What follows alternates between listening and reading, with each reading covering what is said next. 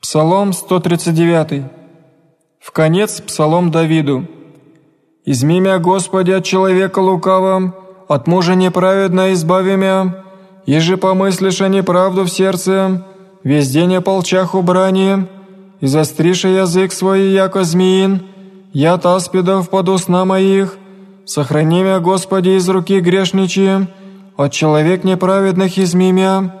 еже помыслишь о запяти стопы моя, скрыша гордие сеть мне, и уже припяша сеть ногама моима, пристези соблазны положиша ми,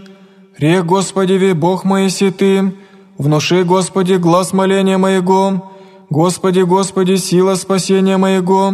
осенилый си над главой моей в день брани, не предашь меня, Господи, от желания моего грешнику, помыслишь на мя и не остави меня, да никогда вознесутся, глава окружения их, труд у стен их покрыт я, падут на них угли огненная, не сложишь и я в страстях и не постоят, муж язычен не исправится на земли, мужа неправедно злая уловят во истление,